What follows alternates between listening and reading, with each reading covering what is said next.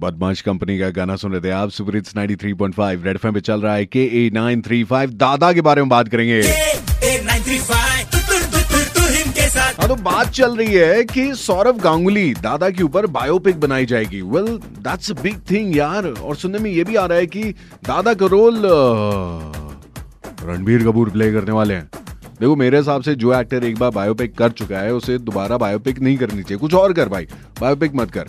अब रणबीर संजू कर चुके हैं तो now look for another actor ना। अब मान लीजिए रणबीर कपूर आ भी गए। सो so, 2002 की नेट वेस्ट सीरीज़ जिसमें दादा ने शर्ट उतारी थी उस मैच की प्रेजेंटेशन चल रही है। माइकल होल्डिंग खड़े हुए हैं और बात कर रहे हैं।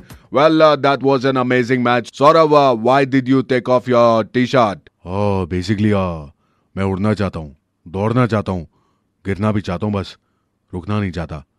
इसीलिए मैंने टी शर्ट उतार दी। और that was a terrific reply thank you so much but no where close to Saurabh Ganguly please change the actor that's all from the presentation area